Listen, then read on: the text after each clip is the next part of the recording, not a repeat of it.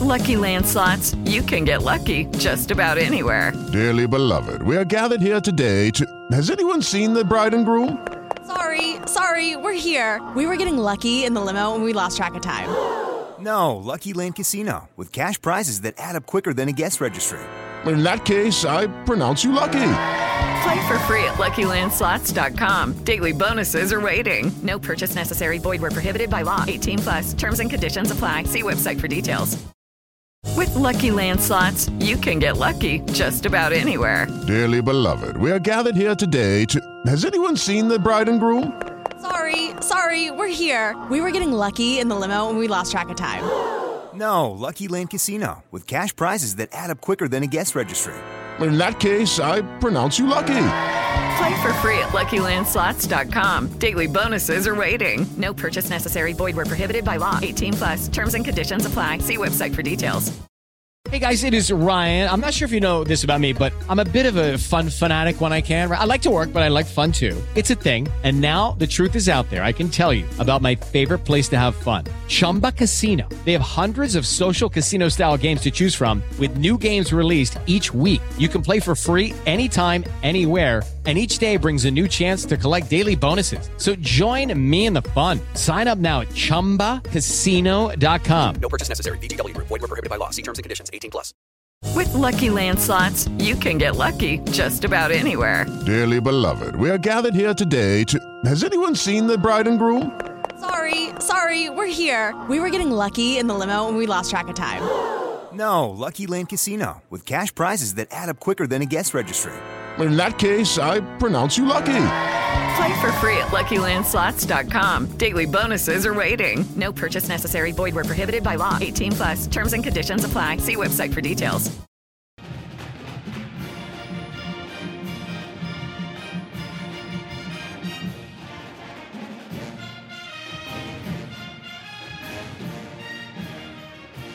Hello and welcome to episode 80 of the Duke Basketball Report podcast. It is Monday night, August 14th, 2017, and just moments ago, Marvin Bagley III, the top recruit who most recently was in the class of 2018, officially became the top recruit in the class of 2017, and on top of that, committed to Duke University. So we're going to talk about that. We're going to talk about a number of other Duke-related news that came out over the last few days. But before we get started, I am your host this week, Sam Klein. I am joined, as always, by Donald Wine in Washington, D.C. What's going on, Sam? Good day for basketball. Hey. And we got Jason Evans in Atlanta, Georgia. No, I've changed my name. I'm now Jason Bagley. Oh, okay, Jason Bagley of Atlanta. So like I said, Marvin Bagley just committed a few minutes ago. We decided, I think this morning or yesterday, that if we knew that the decision was coming today, if he was committing to Duke, we should probably get on and talk about it. So lo and behold, the news landed our way. So I will go to Jason first for your reaction, and you can tell me maybe about watching tonight and seeing him make the announcement about Danny Ferry's number that he's taking, and maybe if you want to get into a little bit of Bagley's game, just give me all your thoughts on the Marvin Bagley situation. Well, I want to let you guys react to it as well. So I'm going to put Bagley's game aside for a moment. We'll come back to that in a little bit. Okay. Let's start with. By the way, it was so much fun. The DBR is such a great community, and it was so much fun to sort of be watching ESPN for this announcement, and also watching the DBR and watching all of us on the forums talking. We were talking about ESPN, how much we hated ESPN because SportsCenter was delayed and the Bagley announcement was delayed because of a Little League World Series documentary. A very nice documentary, by the way. I enjoyed it, but I'm sitting here watching this documentary going, "Where's the Bagley announcement?" I'm switching to ESPN. ESPN2, I'm switching to ESPN News, and there's like softball on ESPN8, the Ocho. I don't even know what was going on. It's crazy, and people are all posting in the DBR. Then finally, SportsCenter comes on. Bagley's there right off the top, but it's just a tease. They didn't give us anything, and people are just cursing ESPN. It was a great community moment. But the other fun thing about the moment was I'm going to call you guys out. Everybody on the DBR who said it's USC, it's USC. Marvin Bagley was wearing like an orange tie almost. And people go, oh, that looks like USC colors. It wasn't red. It wasn't gold. It wasn't USC colors. It wasn't blue because that would have given it away. It was, you know, as neutral as he could come up with, I guess. So everyone was worried. Everyone seemed like they thought it was going to be USC. And then he pulled the Duke uniform out of the bag, and you could immediately see that it was blue. There was a heartbeat where one of my sons said it could have been UCLA blue, but I think everyone out there knew it was either going to be USC or Duke, because Bagley wants to play for a national title. He wants to play on a team that is in the top 10 all season long. USC has really risen up, and this is going to be one of their best seasons in many years this year. And so they were a viable option. Duke, of course, is always a perennial contender. We were a very, very viable option. I think UCLA, their team just, they're barely a top 25 team. And I think it would have been more difficult for him to be on a team of national relevance with them. By the way, most people will now say Duke is probably the Purdue alongside Arizona as a result of us getting Marvin Bagley. But we'll get to how Marvin Bagley impacts the Duke team in a couple moments. It was a really fun, exciting moment. And there is one thing I want to point out. Sam brought up the Danny Ferry jersey. For folks, if you didn't hear, if you haven't seen or heard yet, when Marvin Bagley announces, he pulls out a jersey number 35, and he thanks Danny Ferry and Duke for allowing him to wear number 35. That's Marvin Bagley's preferred number. It is, of course, retired at Duke because Danny Ferry wore it. By the way, I was in Danny Ferry's class. I saw Danny Ferry play for 4 years. I lived in the same building as Danny Ferry. I mean, I know him. And I think it's great that Danny Ferry was willing to allow his number to be unretired for a special, special, special player like Marvin Bagley III.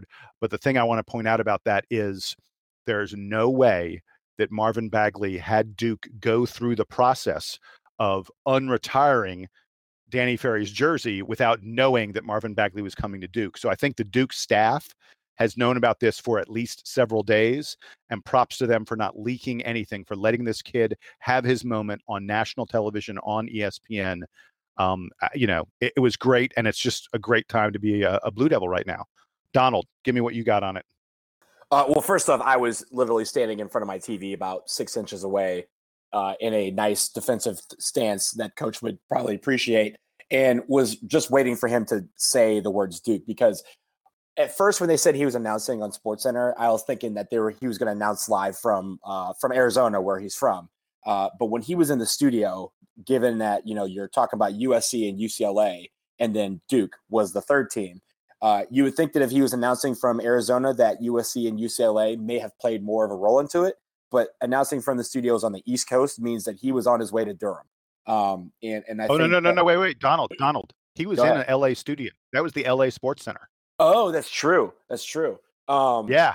But I didn't even think about it. There were a lot of people worried because they were like, oh, it's an 11 p.m. announcement from Los Angeles. How can he?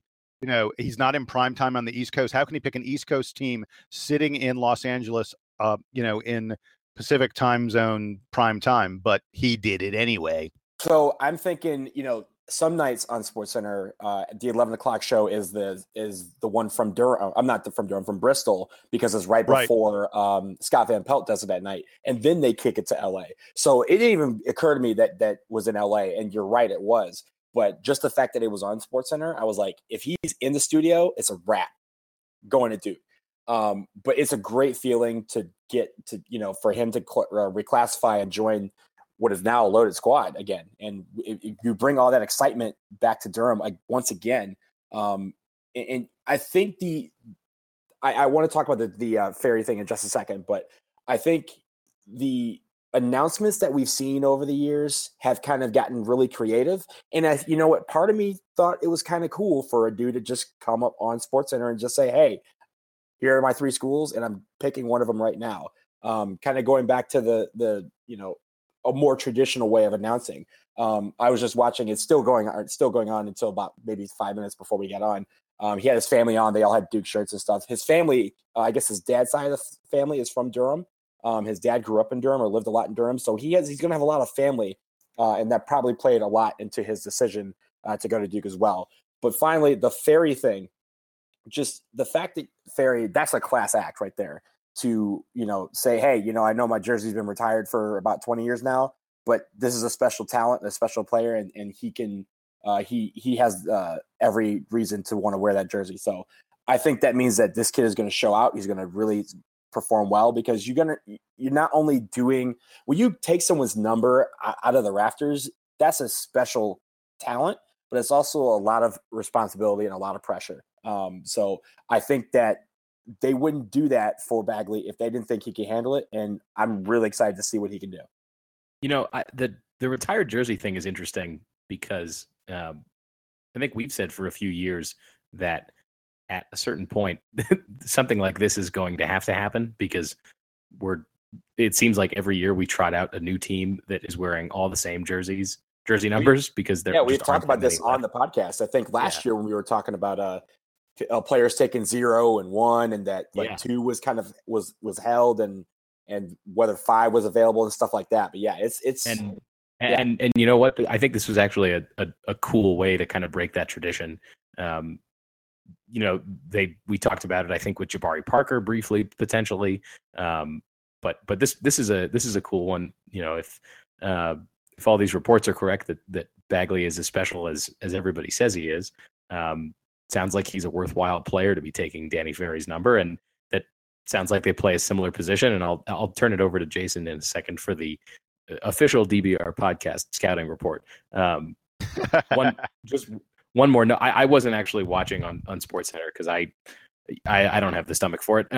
But I was following on Twitter, which was fun. Discovered that I follow a lot of folks on Twitter who are Duke or ACC related who also don't regularly watch SportsCenter and were mostly complaining about it.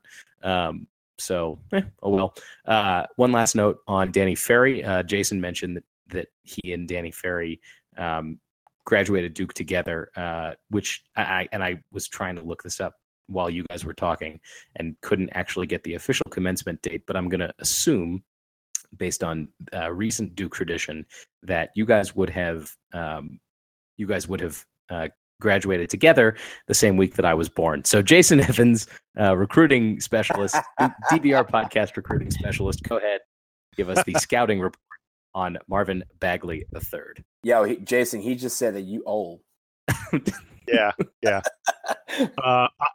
I may be old, but I feel young again today. Getting a guy like this. That's the kind of enthusiasm we need here. So tell me what kind of player Marvin Bagley is. It's not enough to say he's special. It is pretty widely believed that had Marvin Bagley been available in the NBA draft right now this year, I mean, you know, 2 months ago when Jayson Tatum and Markelle Fultz and the other guys went, and Lonzo Ball went at the very top of the draft, that if Marvin Bagley had been available, that he would have gone ahead of all of them. That the NBA believes that this guy is the best high school prospect they've seen since, and what's the since going to be? You know, who am I going to go back to? Since LeBron James. I'm deadly serious about that. They say better. That he's better than Anthony Davis. He's better than Greg Oden. Yes. The consensus is that Marvin Bagley III is the best high school prospect, the most NBA ready. Actually, most of the scouts put it that way. The most NBA ready high school prospect since LeBron James. I want to let that sink in for a moment. This guy's ridiculously good, ridiculously skilled for a 6'11" big man. He's not going to be a traditional stretch four who's going to go out and shoot three-pointers. He's someone who he's great within like 15 to 18 feet. Beyond great. He has an array of post moves, and he's especially good with a hook shot. You get him the ball in the post, he'll take hook shots over any defender, and he just hits them all the time. And by any defender, 2 weeks ago, Marvin Bagley III was playing against legit NBA players in the Drew League, which is the big league that they have in Los Angeles every summer. He was playing on a team with James Harden, I mean, think about that. And James Harden reportedly told people that he wants Houston to do whatever they can to somehow find a way to get Marvin Bagley III. James Harden said that. This guy's coming to Duke. He has pretty good handle, for a guy his size. He handles the ball fairly well. He's a good, not a great passer. He's a dynamite rebounder. He's one of these guys who has an incredible feel for where the ball is going, and he really sucks up rebounds really nicely. He's a very good shot blocker, and he's supposed to be a very good defender, very athletic and quick and nimble on his feet. I mean, what you're mostly going to get from him is if you get him the ball inside of 15 feet, he's almost unstoppable. That's how good he is on offense. That's the array of moves that he has on offense. And it's not like, I feel sort of like I'm describing Jalil Okafor. It's not like Okafor, who was sit down in the post with a huge butt and destroy you with post moves. It's a little more of a slasher, a lot more athletic than Okafor. That's what you're going to get from Marvin Bagley III. And again, the scouts are saying this guy was the number one player in the class of 2018. Now that he's reclassified to 2017, they say he's absolutely the number one player in this class as well. He's just a dynamite, amazing talent, and he's going to fit in so well with what Duke currently has. I mean, the notion of him playing alongside Wendell Carter, who's another very versatile big man like he is. How will you defend those two guys at the same time? You can't defend either one of them straight up. You have to give help. If you give help, the other one's going to be open.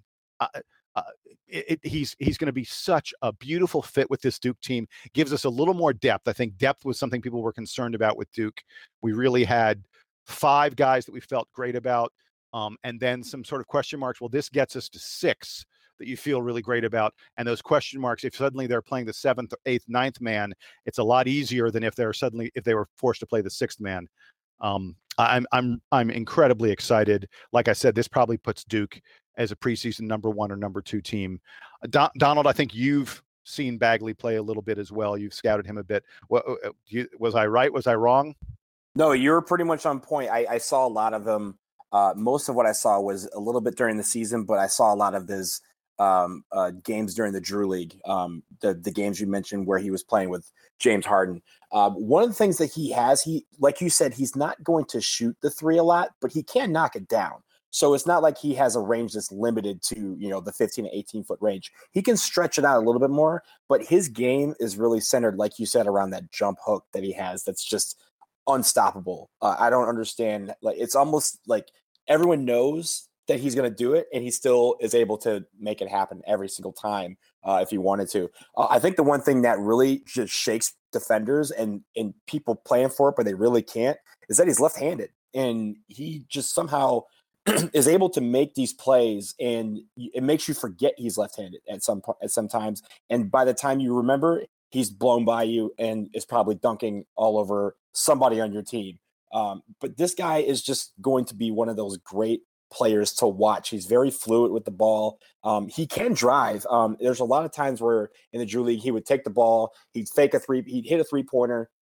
Next time down the floor, he'd fake a three-pointer and then drive and basically like lay it in off the glass or tomahawk it over somebody.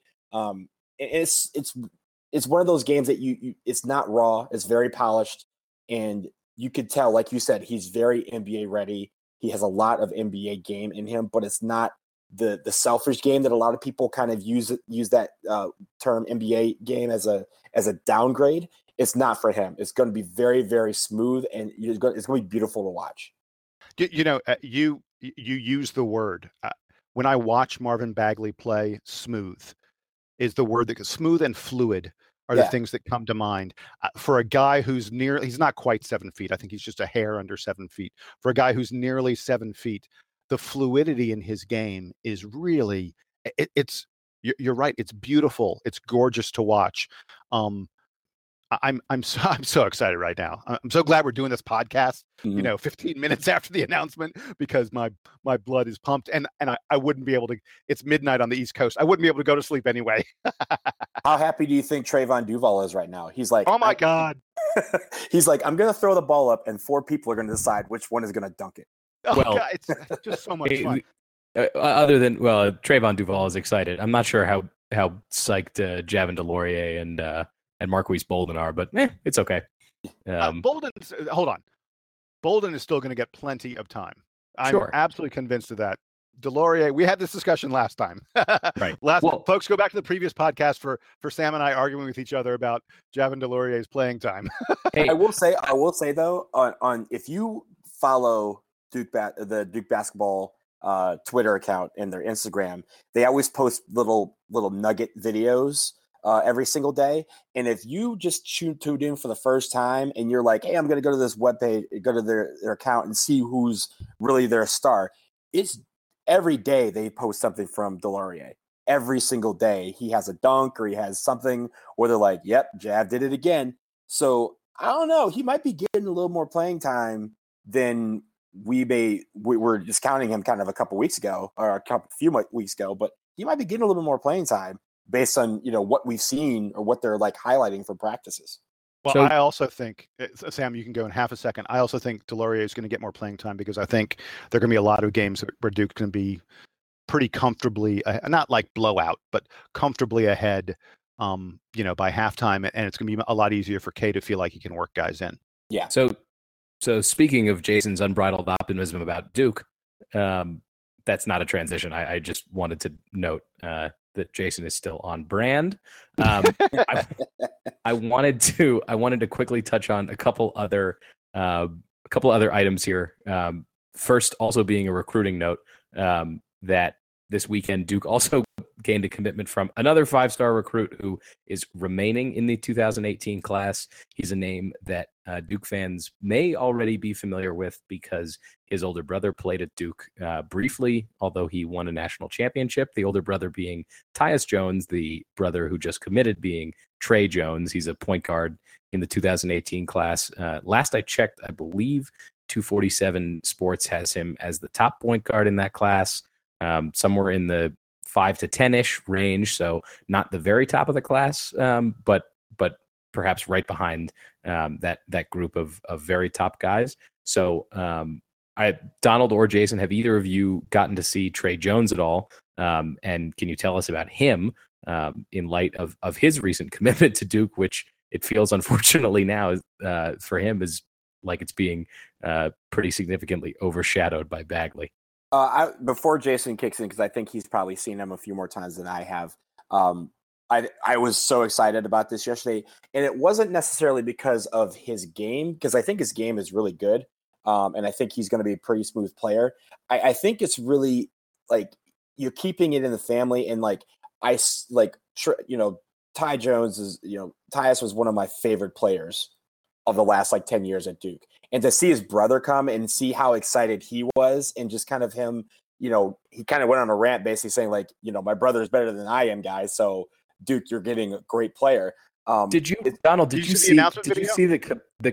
commitment video? No, I didn't. Donald, come on, really? Yeah, I didn't see it. I was awesome. I'm almost wondering if it would make for good content right here on the show to just have Donald watch it right now. And Jason, you talk. I'm gonna go look this up. All right, Donald's gonna watch the video. If you haven't watched it, I believe you put it on Twitter. I don't know what other platforms he put it on. It's also on YouTube. It's also on YouTube. Fact, so just do yourself a favor, unless you're listening to this show while you're driving a motor vehicle or operating heavy machinery, in which case don't. But if you are able to grab your phone or whatever device you're on and just look up Tre Jones commitment video, Duke, whatever it is, go find it while Donald's also watching it and then come back and listen to our reaction. Jason, while I'm stalling for Donald, you want to tell me a little more about Tre Jones? Sure. By the way, I can't wait. Donald's going to come back and he's going to be like, that was awesome. Yeah, I'm still looking. All right. It's a really good commitment video. I'll wait till Donald sees it and he can tell you what his thoughts on it are. But this is a great pickup for Duke. Tre Jones is a really wonderful player, and it almost feels like he's part of the Duke family because Big Brother Tyus is certainly a beloved Blue Devil and part of the Duke family. By the way, Tre played with Gary Trent Jr. at Apple Valley in Minnesota. Tyus was there. Gary Trent Jr. was there. And now Tre was there. How badly did the team of Tre Jones and Gary Trent Jr. just destroy other teams? In Minnesota. Yeah, exactly. In Minnesota high school basketball, right. Which I don't think is quite the hotbed of high school hoops. I will admit I haven't really studied the best of the best of the Minnesota player of all-time players from Minnesota, but I think it's a pretty safe bet. Tyus was a top 5, top 10 recruit. Gary Trent was a top 5, top 10 recruit. Tre Jones is a top 10 recruit. Minnesota doesn't produce a lot of top 10 recruits, so that's 3 of them in the past 4 years. How much does Minnesota hate Duke? I was going to say, Richard Pitino. Richard Pitino, the head coach, Rick Pitino's son, the head coach at the University of Minnesota, who's really trying to build a program there. And he they're in the Big Ten, and he's making them more and more relevant. And props, Richard, because you're doing a pretty decent job. But he must just be punching the wall, pissed off every time there's a great local product. The kid goes to Duke, and it's not like Wisconsin's not that far away as far as like really strong local programs. But man, you got to figure that if you're the head coach at Minnesota and you have kids in the Minneapolis metro area who are coming up, who are big stars, like got to be able to get one of the top 10 guys who cut one of the 3 top 10 guys who in a 4-year period. Oh, well, so let me hold up. I'm back. Oh, Donald's seen the video. Guys, this is Donald Wine's live reaction to the Tre Jones commitment video. Donald, take it away. Sir, that was amazing. That was a great video. Holy Donald, expletive. Donald, are you crying? I know. That was so dope. Wasn't it awesome? And Tyus coming out. He didn't even – this is also the thing. He didn't reveal it. Tyus did. That's so awesome. Yes, I love it. Yes. I love it. Yes, he gets Tyus. And the passing of the ball from the big brother to the little brother on the Duke court, it's like, oh, my God. And it's like it's your time now. Like, I had my time. In the Brotherhood shirts, yo, look, okay, rant time. Duke, listen, I need you to start selling these Brotherhood shirts, okay? I understand that it's something that you want to keep internal, you want to keep within the family, but I'm telling you, if you want to make all of the money this year, not just some, not like most, if you want to make all the money, just put these Brotherhood shirts on sale. You can make them $50. I don't care. I'm going to buy one. I might buy 3. My dad will buy one. My brother will buy one. I might buy one from other people. It's not just Brotherhood is not quite. It's not. I don't think it's quite as good of a brand as Duke football's Duke Gang brand. Shout out to Duke Gang. Hey, but I'm with you. Duke Gang, make those shirts too. I didn't get one when I worked for the team. Just send it to me. I'll DM you my address. I'm in for the Duke Gang shirts, guys, but the Brotherhood's very strong. We got to tie all this back together. Sam, I know you weren't watching ESPN. Donald, you were when Marvin Bagley announces for Duke and they say, "Hey, Marvin, why Duke?" What was the first word out of his mouth? Brotherhood. He said the Brotherhood. Like he knew he's on brand already. Mm-hmm. He knew it, and that's clearly something that Coach K and his chief recruiting assistant Capel are preaching to people. You are part of a brotherhood here. You're part of a family here, and it's clearly working. Or I mean, just the fact that you're walking in on any given day, you can walk into that training facility and someone is back. Someone's back either working out or they're talking to one of the coaches or they're just practicing or just shooting buckets. It's like that, it's more than a brotherhood. It's their home. Like it's their home gym. That's where a lot of them train in the off season that, they do the camps, but they're also training. And I think that is something that is very easy to buy into. Especially when you, it's not like some schools you're like, all right, I'm here, I'm going to do my 1 year of servitude. And I'm going to go to the NBA. People, when those guys come back, those players see that. And I think that is really easy to buy into the fact that these guys are coming back because they love Durham. They love Duke University. And I think that is what's selling a lot of these recruits. I'm also, hey guys, I'm impressed with I just want to note real quick. I'm impressed with the new recruits that they are maintaining Duke's recent tradition of really great hair as a mostly hairless person, I'm very impressed by them. Sorry, Jason, you were saying. Yeah, I just wanted to really quick, just to give him his props. I want to go back and give folks the quick scouting report just to let them know about Tre Jones, because this kid deserves a little, you know, his moments here. And first of all, people, just so we're clear, Marvin Bagley III arriving on Duke's campus within a few days, will be playing in the upcoming season. Tre Jones, another year away. He's a rising high school senior, or I guess depending on high school, may have already started. He's a high school senior. Bagley is coming directly to Duke. So not to be confused about, why is this guy not here yet? Why are they talking about him when he's not here? He'll be here in a year. But it's a darn good thing he's going to be here in a year, because Trevon Duval is probably not going to be here in a year. He's probably a one and done prospect at point guard. And I think Coach K is going to have no qualms at all about handing the ball to Tyus Jones, his younger brother, Tre Jones, who, like his big brother, is a really, really slick ball handler, sees the floor very, very, very well. Just piles up the assists.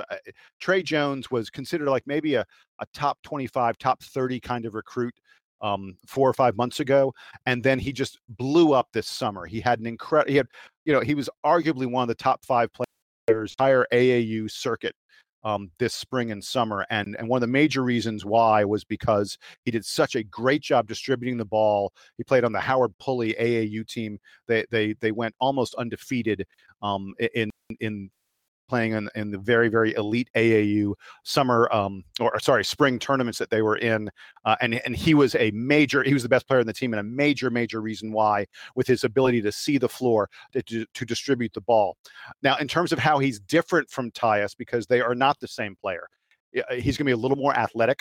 He's certainly better at taking the ball into the lane, taking it to the hole, hitting, doing pull-up jumpers and things like that. You're going to see much more of that from him than you did from Tyus, who tended to stay a little more on the perimeter than Tre really will. Now, the downside of that is Tyus clearly appears to be a better three-point shooter than Tre. Tre's not bad, but he's not great from three-point range. Tyus was obviously, really, really nice. A really nice outside stroke, a great outside stroke, and Tre's not quite as good of an outside shooter as Tyus, although some say, Tre being a little more athletic, a little bit taller, sure that Tre's a bit more of a scorer than Tyus is, or Tyus was. There's people are unsure defensively. I've read some scouting reports. I mean, look, I haven't been to enough AAU games to know how good these guys are defensively, but the scouting reports say that Tre may be a little better defender than Tyus was as well, which is all really, really good to hear. But he's going to be a special player. By all accounts, he's going to be the point guard from day one for Duke, and also importantly, he is very, very good friends with several other high quality players in the class of 2018, Cameron Reddish and Darius Garland, who are also top 10 players in that class. They're top 10 perimeter players. The three of them have talked about the possibility of playing together, and now that Tre's at Duke, if they want to play together, it could only be in the Blue Devil blue. So I wanted to, before we wrap up, wanted to quickly acknowledge just the last bit of news, which isn't as fun as the recruiting stuff out of Duke this week. So the team canceled the Dominican Republic trip that they were planning to be on, like, right now. It was as a result, per their press release, that because Coach K had to have another knee surgery. So we here at the DBR podcast and all of the folks at Duke Basketball Report wish Coach K a speedy and healthy and complete recovery. It sounds like he's going to be off his feet a little bit, but that he'll be back on the sidelines by the time the season starts in October. So it's a shame that they couldn't go on the trip, but better to have Coach K healthy and back on the sidelines and able to prowl around than not. And it also sounds like they're, even if the coaches aren't around, the players are going to get a little bit more time with Marvin Bagley on campus, because he wasn't going to be able to come on the DR trip. Donald, any additional thoughts on Coach K and sort of the lead up to the season?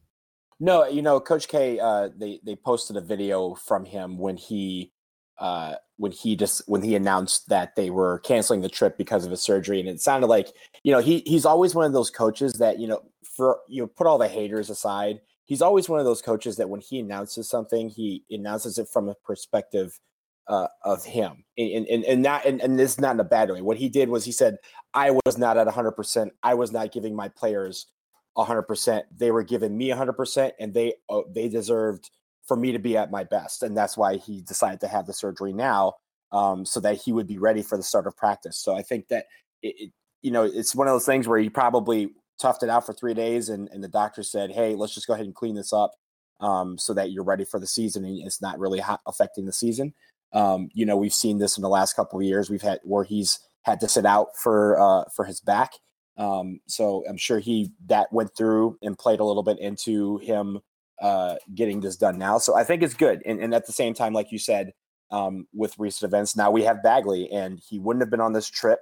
Now we have a chance to work him into the fold, so that by the time practice does open up, we have a full team, and it's not and obviously he's going to play catch up a little bit. He's got to enroll in classes. He's got to get ready for the start of classes, which are very soon. And then at the same time, he's going to catch up and get up to speed with all his teammates. I think that part is going to be pretty easy.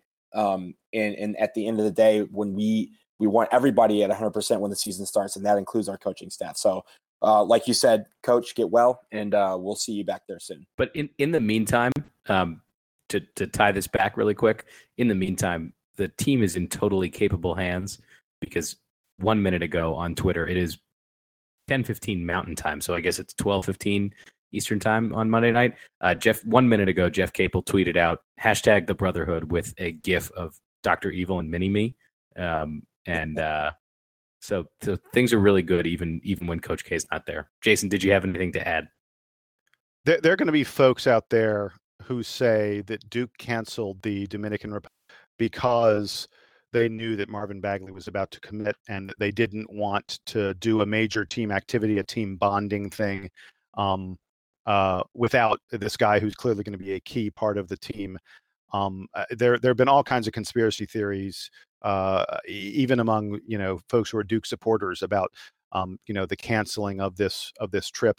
I would just like to say to these silly people that, yeah, I think that's exactly what happened. I think Duke knew Bagley was coming, and I think they canceled this trip because they want Bagley to be a part of everything. And suckers, we got you all.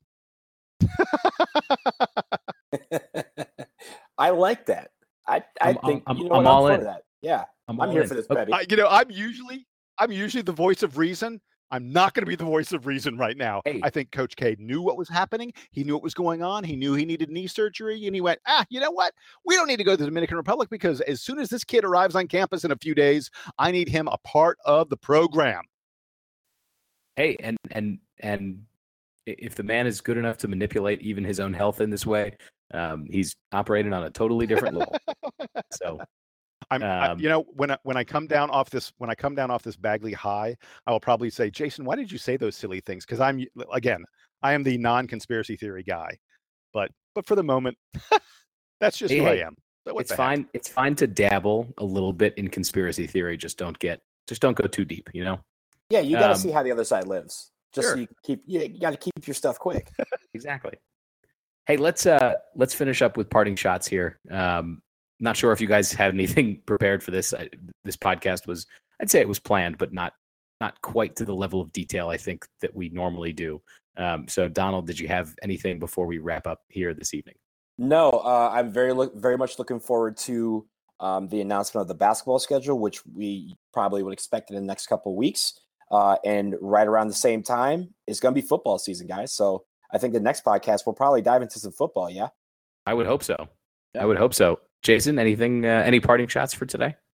Guys, I most assuredly have a parting shot. We are sitting here, it's past midnight now, so it's Tuesday.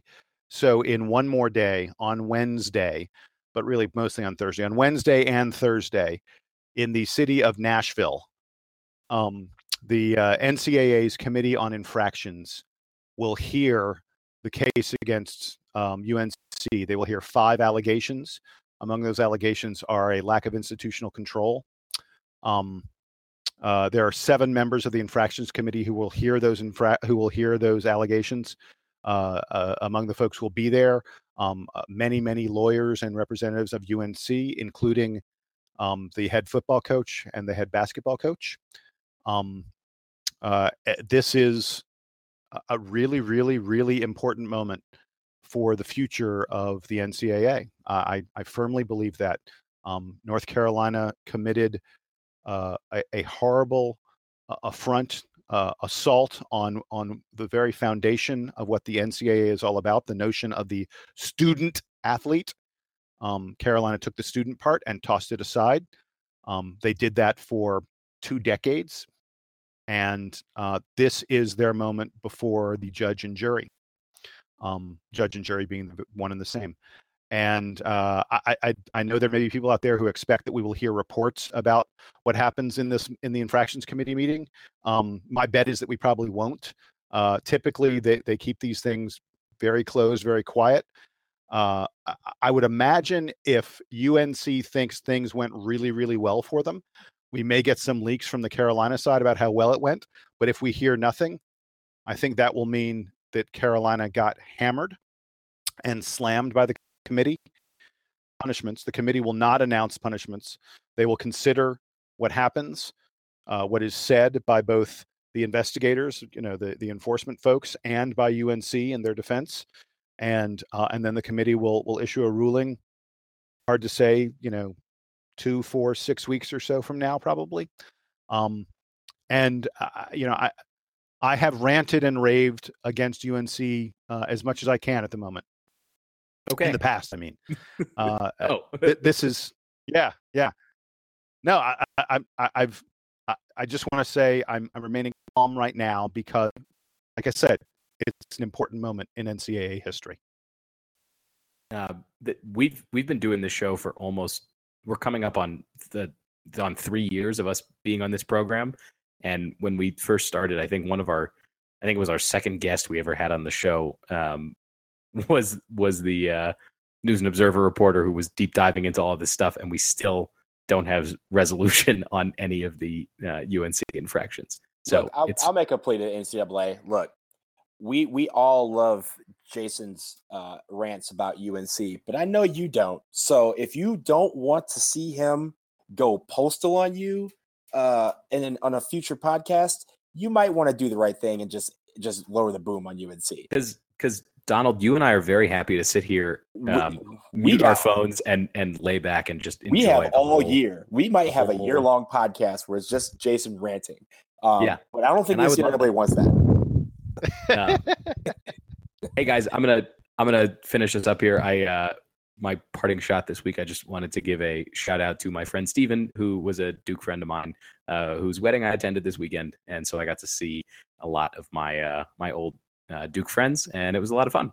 So that was that. Once again, best wishes to Coach K. Speedy recovery from your knee surgery. All else seems to be rolling right along here in Duke land. Like Donald said, I think we should have some preseason football content coming at you soon. No exact details for that yet, but football season is right around the corner. So for Jason Evans, for Donald Wine, I'm Sam Klein. This was episode 80 of the Duke Basketball Report podcast. Duke Band, take us home.